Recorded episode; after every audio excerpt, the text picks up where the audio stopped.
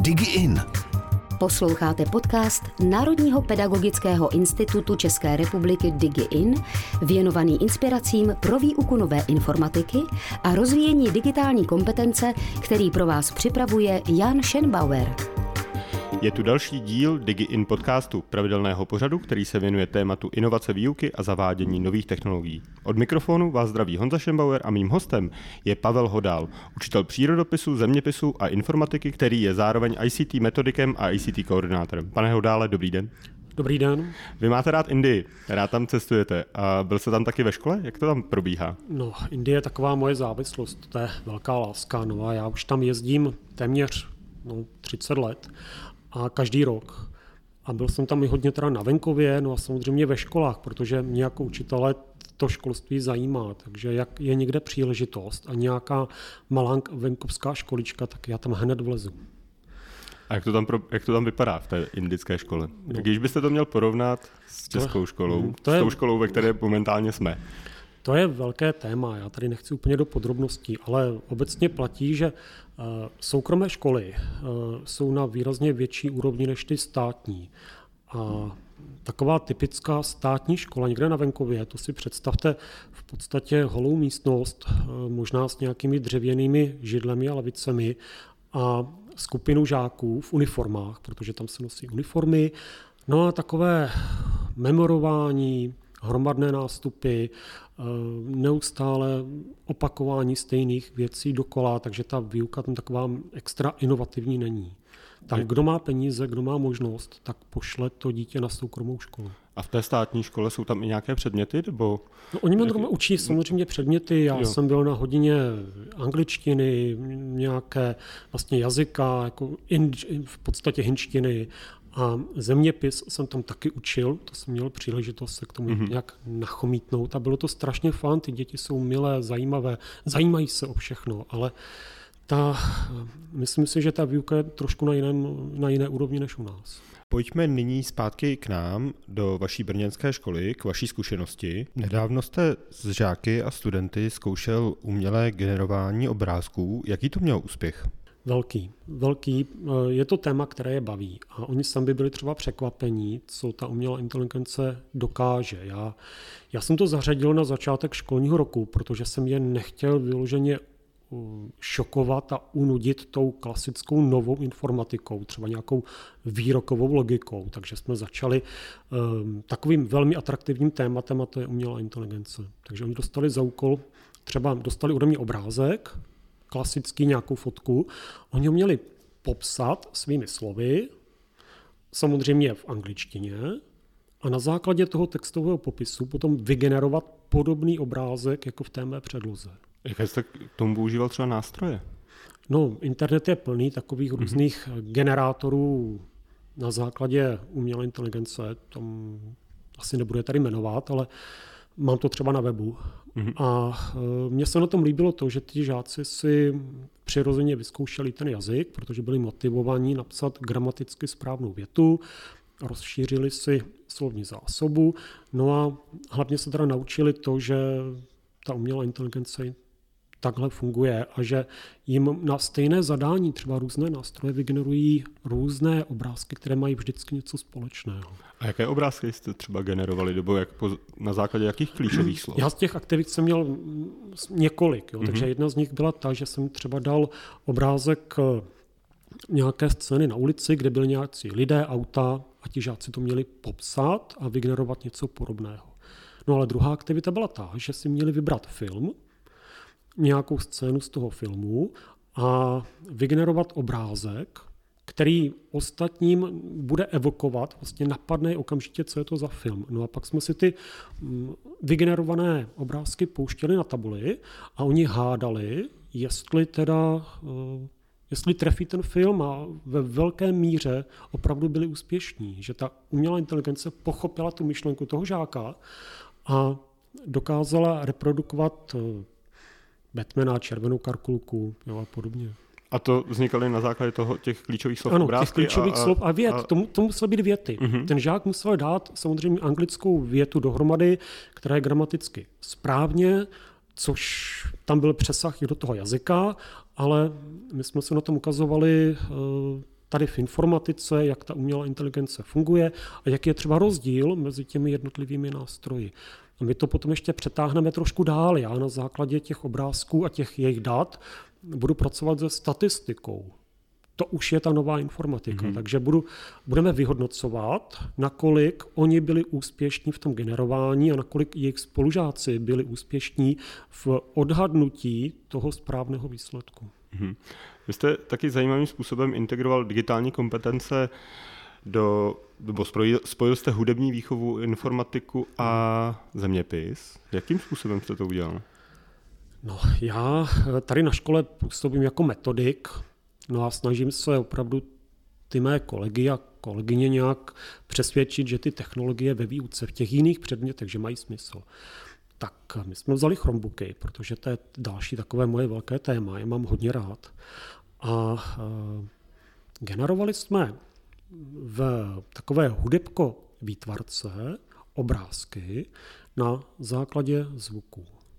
Mm-hmm. Takže děti něco namluvili a systém podle toho kreslil obrázky. My jsme generovali zvuk podle obrázku, ale takhle obrázky podle, podle zvuku. A děti jsou toho v hudebce um, dozvěděli, kdo to byl třeba Kandinsky, takže to byla ta výtvarka. A v, té hudební části se dozvěděli, jak funguje uh, notová stupnice. Oni si v tom systému zaznamenali přímo uh, ty jednotlivé noty, pak jim ten systém ty noty přehrával, takže to bylo skutečně všechno dohromady. Hudebka, výtvarka, technologie, dělali jsme to na chrombucích. A ještě jste dělali něco s rádií, jestli se nepletu, že jste zkoumali, z jaké mm-hmm. země je dané rádio? Mm-hmm, tak to jsme zase integrovali zeměpis a hudebku mm-hmm. a technologie a Ehm, žáci měli za úkol si vybrat nějaké internetové rádio, protože existuje služba, která dokáže přehrát téměř vlastně všechna rádia, která někde streamují přes internet. Takže jsme zabrousili do Argentiny, na Ukrajinu, do Norska, do Severní Ameriky, do Austrálie a vždycky jsme naladili nějakou lokální stanici. A potom žáci do tabulky zaznamenávali, jestli to rádio hraje nějakou globalizovanou anglickou produkci v angličtině, prostě hity, které ti naši čeští žáci znají, anebo jestli hraje místní hity v místním jazyce. No a pak jsme to opět natáhli na tu statistiku, takže jsme zjišťovali, jestli opravdu světová rádia hrají globalizované hity, anebo lokální produkci. A na co jste přišli? No, uh, Já musím říct, že teda ta hudební produkce musela být asi docela zajímavá. Ne, bylo to tak napůl. Jo, a bylo to strašně zajímavé, když jsme zabrousili někam do Číny, do Indie a teď jsme teda poslouchali ty lokální moderátory, jak tam velmi energicky vlastně mluví v nějaké tamilštině. A... A kromě zeměpisu hudební výchovy, už jste toho tady propojil hodně, tak mm. učíte také přírodopis. Tam taky se snažíte integrovat nějak eh, digitální dovednosti a technologie? Mm, určitě. My jsme třeba natáčeli a stříhali hlasy ptáků, nebo mý žáci natáčeli nějaká výuková videa. Oni sami vytvářeli učitelský obsah. Takže k tomu stačí strašně málo. Mobil, šikovná aplikace a potom hlavně vědět teda, co říct. Jak že... takový obsah vypadal?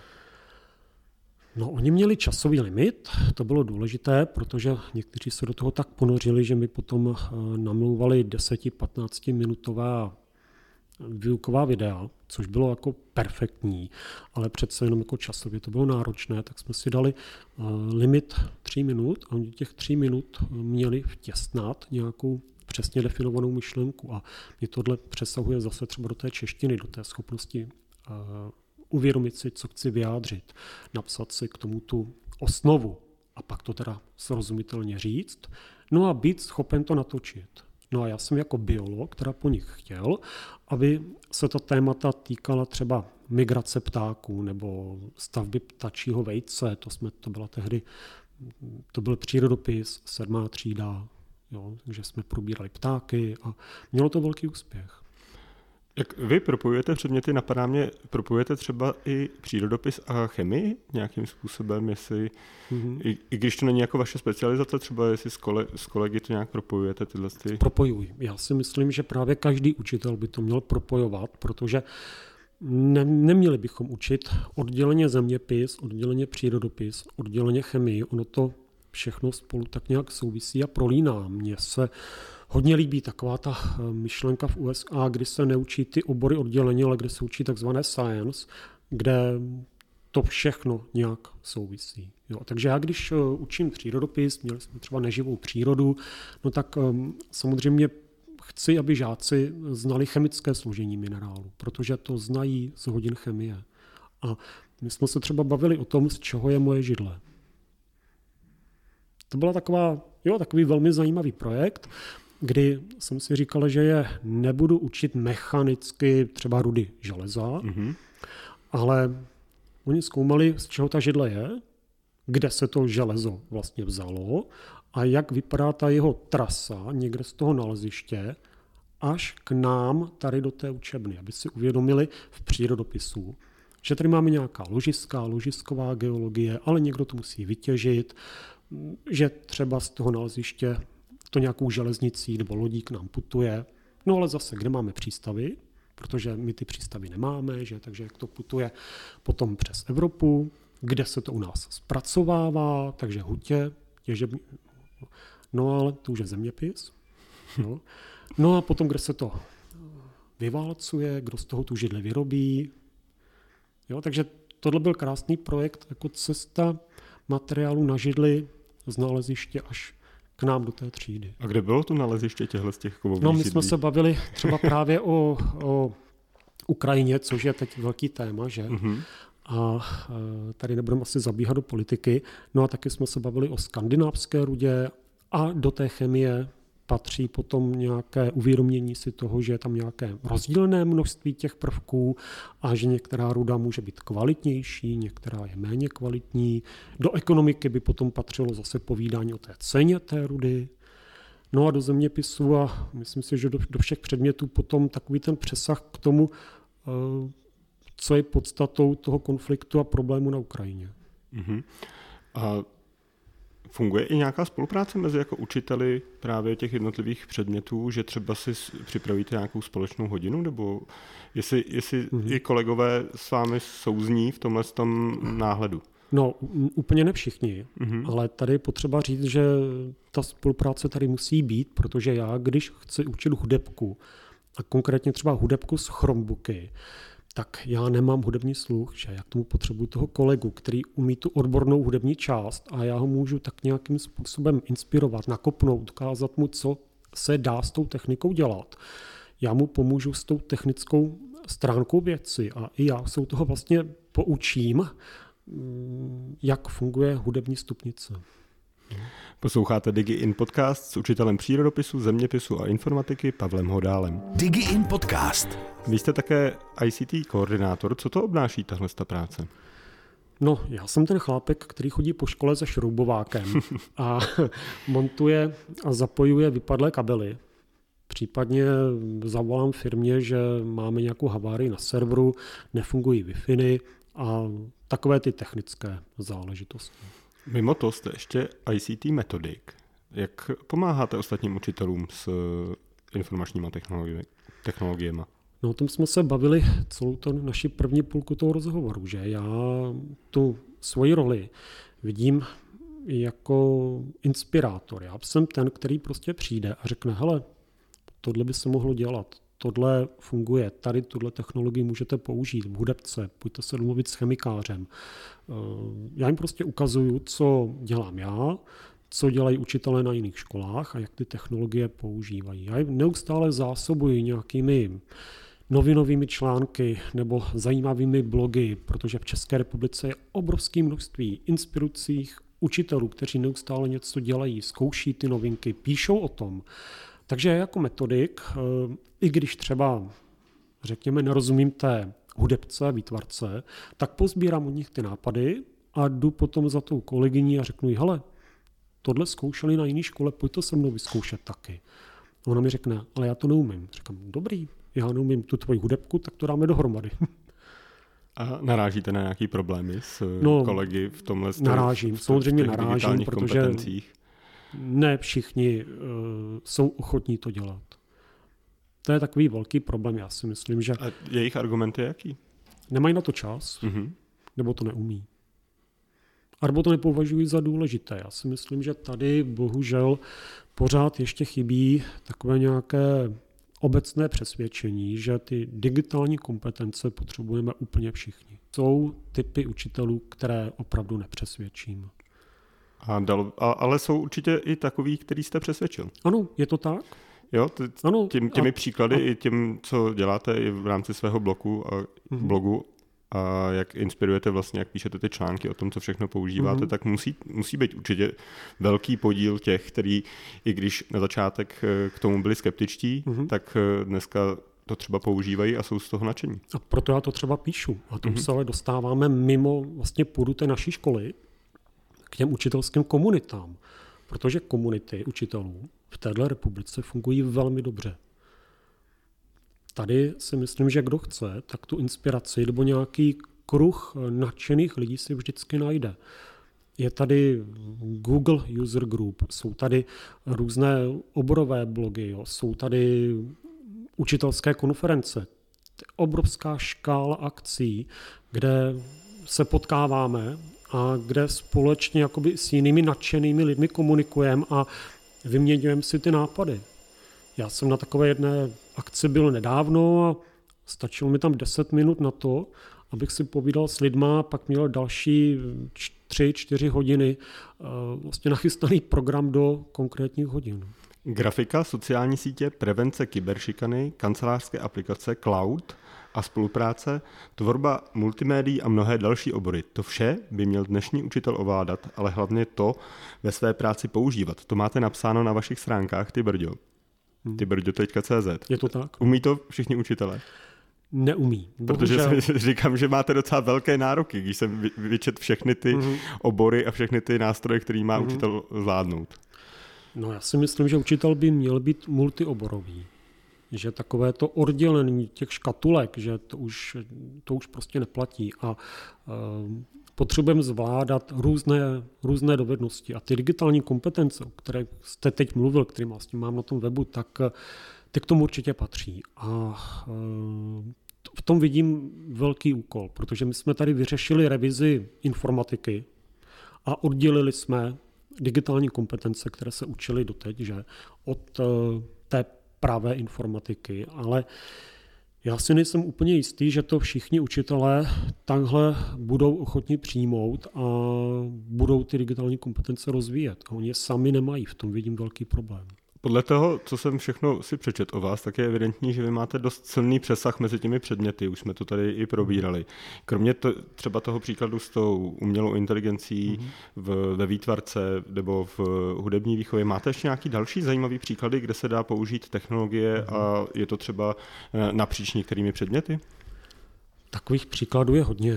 Myslím, že za tu moji praxi možná bych tady ještě vypíchl um, třeba jazyky. Protože i ve výuce jazyků se dá výborně ta technologie využít a dá se využít tak, že ti žáci sami tvoří. My jsme třeba propojili hodinu angličtiny, k tomu hodinu anglické konverzace a informatiku a přírodopis a překládali jsme anglické titulky k odborným přírodopisným videím do češtiny. Takže žáci se jednak naučili něco o tektonice, v rámci přírodopisů, ale k tomu se naučili v angličtině ta slovíčka, která byly v tom originálním videu. No a se mnou v informatice eh, se naučili, jak takové titulky zpracovat, jak ten překlad zalumit, načasovat, otitulkovat. Takže výstupem byly kvalitně do češtiny přeložená, otitulkovaná videa. Takže pro mě toto je ideální příklad kombinace různých uh, předmětů a hlavně spolupráce různých učitelů na jednom projektu. Říká Pavel Hodal, učitel informatiky, přírodopisu a zeměpisu z, ze základní školy Bakalovo nábřeží. Pane Hodale, já vám moc děkuji za rozhovor. Taky děkuji, nashledanou. Naše posluchače zdravím a doufám, že vás bude DigIn podcast provázet a inspirovat i v příštích dílech. Najdete je spolu s další podporou pro školy na webu revize.edu.cz. Mějte se fajn a učte s radostí. DigiIn podcast. DigiIn.